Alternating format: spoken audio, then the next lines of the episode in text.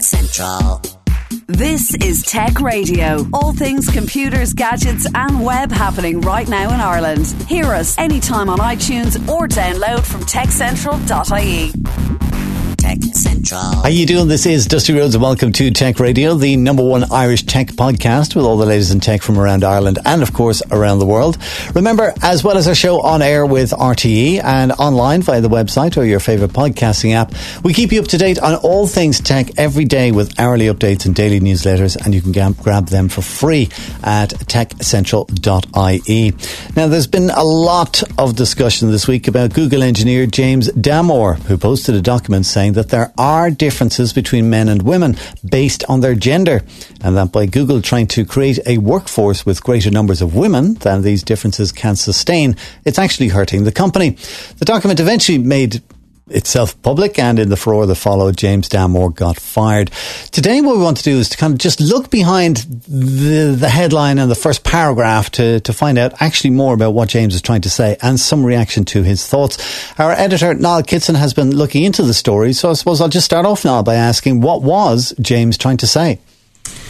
Okay, th- this is such an interesting story to tease apart because there are so many facets to it and you know, coming to it from our perspective as two men working in the media, the media is actually quite evenly distributed, I feel, between men and women. Now, men, men and women do kind of different jobs within, but uh, everything sort of coalesces as a as a whole. I think I think you'd agree with that as a as a starting point for us. I would say from our point of view, possibly, but I wouldn't necessarily say that it's globally true. Yeah, but we're we're used to a, a reasonably egalitarian spread of men and women. So it's sort of difficult for us to get a handle on an industry which is dominated by men to the extent that something like three quarters of Google's workforce is male. And I think it's 90% white as well. Like they have a tremendous problem with uh, getting more women in, getting more people of colour in work for the company. So that's their, their jumping off point. And as a result, Google has an awful lot of efforts um, as part of its diversity strategy to get more people from differing backgrounds into work from the company. Now, this is a problem that's been understood to be across the tech industry and uh, across technology in general. And for me, there are a couple of reasons for it, but we, we can get into those in a few minutes. So, uh, apparently, at one of these diversity meetings, uh, James Damore circulated um, a 10 page manifesto uh, explaining that yes, there are diver- there is you know, a problem with diversity in Google, um, that Google actually does have a latent uh, left leaning uh, bias, which means that it, it is not apolitical, and that a lot of conservatives actually feel that they're, they're closeted um, because of their politics. But he also makes the argument that there aren't as many women working in Google because a the work doesn't really appeal to them, um, you know, in terms of coding that sort of thing. But he ascribes this to biological differences between men and women.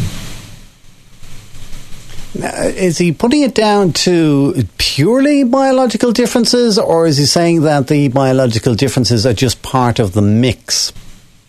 No, he ascribes. Uh, he says it's it's down to biology, and women's biology means that they manifest their personalities in certain directions, uh, and this the same is true for men. Now, there have been articles out there picking apart the, the science or, or lack thereof behind Damore's claims, and uh, Wired did a pretty good one. I'll post a link in the in the show notes. Similarly, there was a very interesting um, article in Forbes about how Google dealt with the problem because uh, initially this was a manifesto that was circulated at a diversity meeting. It kind of disappeared, it was kind of ignored. Um, then it was circulated internally, and as things are wont to do when they happen in Google, um, it went viral across the web. Google's initial uh, response was to have another sort of meeting and get everybody in, but then um, people who were working for Google were getting doxxed. They were getting their personal details posted online, um, apparently by people uh, with right wing views, uh, which doesn't help advance the debate at all, regardless of the the um, the bad science behind the argument. To have people put into this um, situation is, is completely unacceptable, counterproductive, and it doesn't advance either side of the argument. So Google uh, decided that okay, um, three and a half odd days, I think, after this thing went viral, uh, was was let go from the company, and there was a further controversy because of that. They were saying, okay, does um, does this constitute uh, a breach of freedom of speech? And apparently, it does not. Uh, under American law, your freedom of speech only goes far as it does not impede other people, right? So, for example, screaming fire in a crowded cinema does not constitute freedom of speech because what you've said has put other people directly in harm's way. So, similarly, uh, Google was able to say, okay, these views aren't representative of us as, as a company. Um, discourse is fine, debate is fine. This doesn't represent discourse or debate. This is the opinions of one person, and these opinions actually are at odds with our diversity policy. Um, therefore, he is in breach of uh, his his terms, and we are uh, we can we can fire him. So that's so that's kind of how they got rid of him and, and, and fixed that particular problem. Maybe that that's how they looked at it. Uh, but uh, he James Damore was basing his comments on science. So what science and and what other uh, papers was he basing his opinion on? Yeah, well, this this is one of the major critiques of his argument that the the science really doesn't doesn't hold up. Now, what does um, ring true for me as someone that has been covering diversity off and on for a couple of years now through the show and in print and just go, going to events and seeing ga- gauging the temperature of the tech sector um, everyone knows diversity is an issue everyone knows it is the question is how to address it in a way that is uh, organic in a way that lets people still be recognized on their own merits and still provides a fair route for people into the industry. Now, one of the really interesting interviews we carried on the show was earlier this year when I interviewed uh, Mary Carty from uh, who from Launchbox, uh, who was responsible for the Eat, Sleep, STEM, Repeat documentary. Mm. And uh, in our discussions, um, she said that look, one of the major things that makes girls shy away from STEM subjects and careers in STEM has nothing to do with biology or, or anything like that. It's the fact that they're socialized, um, which is to say, there's peer pressure, their parents sort of try to steer them in a, a certain direction when it comes to their careers. Um, that roughly up to the end of primary school, there's no difference between girls and boys when it comes to what they're interested in it's once you get into adolescence that the gender differences start to become apparent. And the thinking is that this is more down to, you know, external social girls, influences. External social influences, exactly. Yeah. Okay, because there was one study that uh, I read and it was very interesting. It said that, uh, and this is something that the Irish government has been pushing for a long time uh, with mathematics. Uh, mm-hmm. And they've been pushing Irish students of, of, of both sexes to uh, do more higher level mathematics, and lots more of them did it this year. I think that there was a 10% uh, increase in that. However, this study said that back in 1980, when times were different, girls generally didn't tend to do maths based subjects for whatever reason, whatever it was at the time, right? Mm-hmm. Uh, and uh, there was a study done and it showed that, well, girls aren't as good as maths uh, as boys.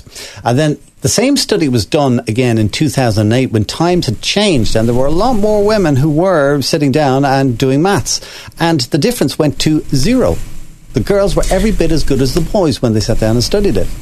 Yeah, well, I tell you, when I was doing my leaving cert, uh, one of the things that was drummed into us by uh, at least one teacher was that the girls have you licked academically. All of you guys, the girls always outperform the Uh, boys do you know what? I, I heard the same thing when I was uh, uh, doing my leaving cert as well.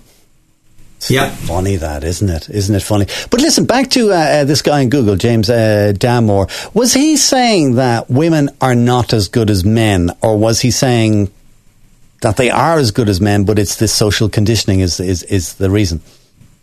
No, and, and not as good isn't. Um, it's it's not an accurate depiction. That's actually, he is saying You're very right. Thank you. Mea culpa. I stand corrected. All right. Uh, but yes, but what I mean is, is, is he saying in his in his document that women are not the same as men, or men are not the same as women?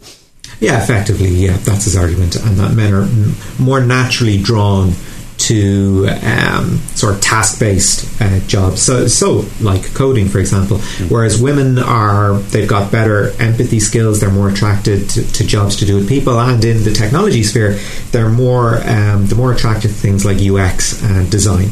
Whereas another school of thought would say, well, that's actually down to the social experiences and it's nothing to do with your sex. Or maybe if it is something to do with your sex, it's a small, small, small proportion of it. You also have to take in uh, your education, your background, uh, your class, your parents, uh, your friends. Uh, you have to take into account the choices that you have made in life, what has attracted you, what hasn't attracted you. All of these things is what makes us all uniquely individual. Yeah, and that, that goes across absolutely every sector. You know, uh, I mean, we're on the, the we're front facing, I guess, because we we host and co-host a, a podcast. Um, but I know for a fact that an awful lot of the producers uh, in radio uh, are women. I think I think it's fair to say that. Yeah, Uh, in my experience, yes, that's true, and a lot, a lot of the presenters are men. yeah. Uh, unless you get to something like uh, Morning Ireland, where you know it's it seems to be a, a very um, a kind of a 50-50 arrangement. And in my head, I, I don't know why that is. I don't see Yeah. any reason why it should be it shouldn't be uh, uh, the other way around. However, however, let's stick with uh, James Damore. Okay, so he is saying that there is a difference and uh, that sex plays a major part in the differences between men and women. What has been the the reaction? Because one of the uh, high level female employees of Google has been reacting to this story. Yeah, um, Google have actually been pretty open about this. I mean, they've now for all the problems they've had in trying to convene meetings to get people to sit down and discuss this issue, this issue largely because of the the doxing. Um, I, I think they've actually handled this reasonably well. I mean, they looked after their corporate interests in letting Damore go. Um, he was with them for three and a half years, you know, so he, he wasn't a guy that was in the door um, and deciding to, to make trouble. Like, he, he was trying to make a point, he just made it very clumsily and not with much much in the way of facts to actually back it up. I mean, if he was to say, "I'm a conservative and I fear conservative voices are being smothered at Google," yeah, fine. One one argument. I know there are senior managers in Google who, who would say, "Yeah, I'm a I'm a conservative," and yeah, sometimes, yeah, fine. Maybe this is maybe this is something we need to acknowledge uh, internally. But you know, Google as itself is a an apolitical organization, if you will. Um, largely because the whole point of Google is that it's it's a dispassionate product. You know, it organizes the information on the internet, um, hopefully without bias. Uh, of course, we know that that, that always uh, isn't the case, thanks to the people who use Google and uh, will muck around with SEO for nefarious purposes. But you know, that's that's something Google has to deal with on a, a da- very daily basis. Come on, a minute to minute basis, really, in the, in the current political climate. So it's not that you know the differing opinions exist within Google. It's the fact that Google doesn't seem to have the toolbox to manage the debate. So I think but- that's something Google is going to work on. One of the things that Google did was uh, they did uh, the, one of their female employees got permission from Google to be able to speak publicly about her feelings and her reaction to this story. What was her reaction? Yeah, it was it was very much you know I've I've got good access to senior management. Um, I've you know we do have female executives in the company. Um, you know she she was anonymous, but she went through channels to to actually speak. Um, so I forget which publication she was talking to. Actually, um, was it was it the um, wasn't the Wall Street Journal? It was anyway. It was one of the, the one of the big ones anyway. Um, let me just see if it's here in my notes. Uh. No, it's not. So Okay, we'll, well, we'll- well, no we'll worries. But from what you Yeah. remember, what was it she said?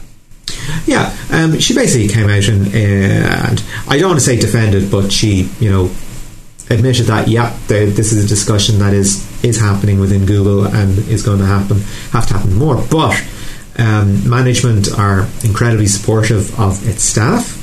That you know, yes, the, the the debate is being had now probably in a more open way than before, and um, it's it's. I don't want to say it was quite a, a, a mea culpa on Google's part, but it was just a sort of a we promised to do better, um, and we are all in agreement that doing better is something that, that we hold. Did she personally feel like uh, this document was an attack? Um, to a certain extent, yeah, because um, if you write it, something about, we'll, we'll say men, we'll say white men, the least put upon demographic in the world, um, you know, to say that, or or you're you're a tall chap, Dusty. Uh, let's go to something like tall men. They're just not as good as at typing. They're just they're not built for it. They're not, you know, they don't have the the manual dexterity for it. Of course, you're going to go. That is ridiculous. I'm a touch typist. I, you know, I can knock out 80 words a minute. You know, that is absolute bunk. You know, to argue against someone, against the suitability of someone for their job on the basis of something they have no control over, um, is is ridiculous. You know, I mean, I, uh, we can pick a, you know, I'm quite short. We can say that, you know, tall, tall people should not be. Uh, well, I'm not going to say firemen because that was a, that was a thing for a while. I'm not going to say guards because that was a thing for a while. Um, but we'll say, you know, you, you can't paint houses because you know you can't reach. You know, it's nonsense. If you want to do something, you should be given the opportunity to do it. Well, I, I think we both sing off the uh, same um, sheet there because I mean I'm a, I'm a real believer that we are all individual human beings and many many many factors contribute to who we are and our personalities and our skill set. And when it comes to jobs, there's two things I believe that uh, the best person for the job should be hired and pay them whatever the rate for that job is, which is a whole other issue. whole other issue. which we won't go into today. Anyway, listen, thanks for keeping us up to date on that now. This is Tech Central, your weekly tech podcast from Ireland's techcentral.ie. So this week, 60,000 odd young Irish people are moving on to another key stage of their life as they picked up their leaving cert results on Wednesday. What are the opportunities for them at the moment? Where are they going to go next? One man who's been watching kids leaving school and getting into the area of tech and science is Tony Scott, who is the co-founder of the Young Scientists exhibition. Niall went to meet him and have a chat earlier this week. It's that time of year again when students up and down the country receive their Leaving Cert results and to talk a little bit about the trends this year, particularly in the STEM subjects. I'm joined by Tony Scott, who is the co-founder of the BT Young Scientist and Technology Exhibition. Um, first of all, thank you, Tony, for joining us on the show. You're very welcome. I've always been of the idea that it's one thing to get people in the door to actually study a particular subject, but it's another to ensure that you have the right people going and studying in the first place, that they have the interest, that they have the passion for a subject. Would you agree with that? Yeah, well, I, I put it, you know, some years ago I, I met somebody and, and uh, I was I, I, with some friends and they were mentioning that they're, um, they, they'd got, I think, 600 points or equivalent to 600 points. And uh, they didn't want to do medicine. And these people said, that's a waste of points. Now, the idea that you, if you get 600, you must do medicine, that kind of puzzled me because really, I, I did what I, I did because I was kind of interested in it.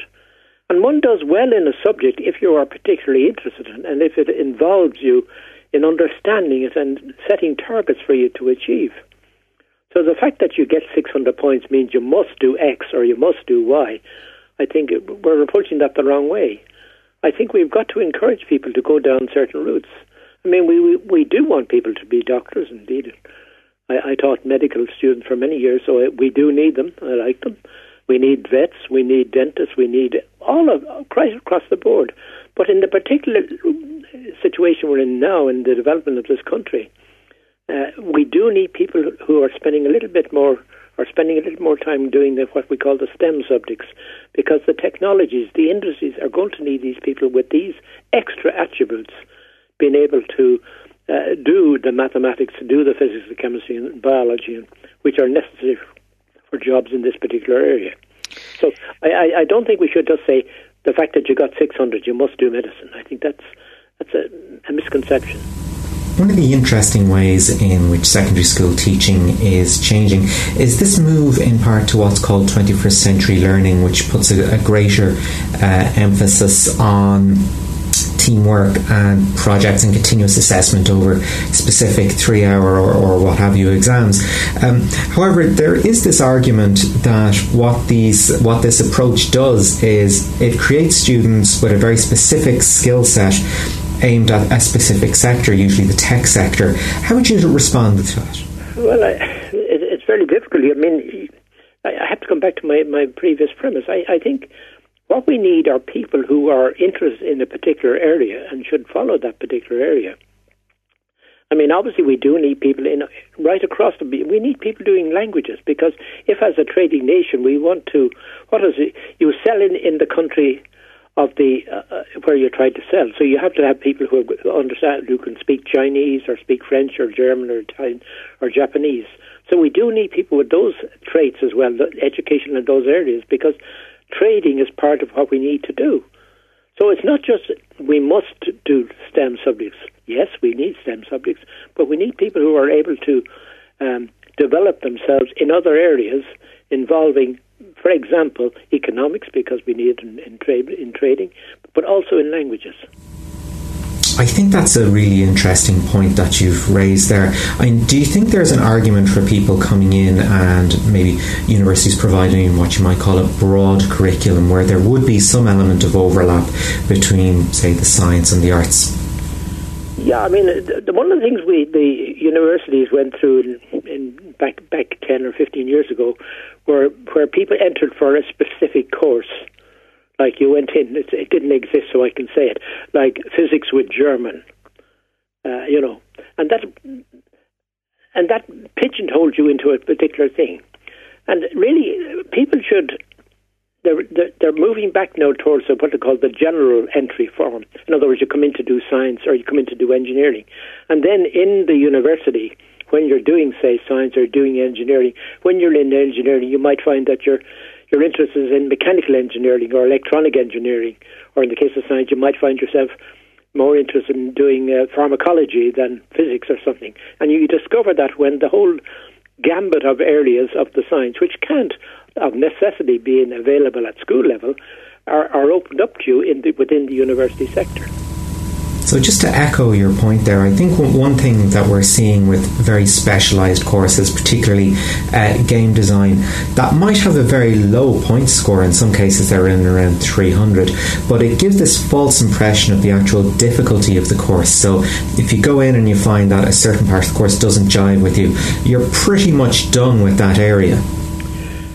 Yeah, I mean, yes, I mean, this is the point. People seem to think is that the, the fact that we say arts has, well, I don't know, say 350 points, uh, therefore it's an easy it's an easy subject to do. That that doesn't follow. It's it's it's an academic subject. And basically, when you uh, somebody put it to me many years ago that when you graduate from a university, what you are really is you, you are a trained mind. And it's only by applying what you learn within the university or in the the uh, the, the higher higher education sector, and you begin to apply that, you become what it is. I, I remember myself, oh, X years ago, the last millennium, I can quite cheerfully say, I, when I graduated in physics, I wanted to become a member of the Institute of Physics, which is the professional body for physicists, and I applied. And they said, yes, well, of course, you, you can, we let you in as an associate, but you can only become a full member when you have actually worked within the industry for, I can't remember, was it five or six or seven years?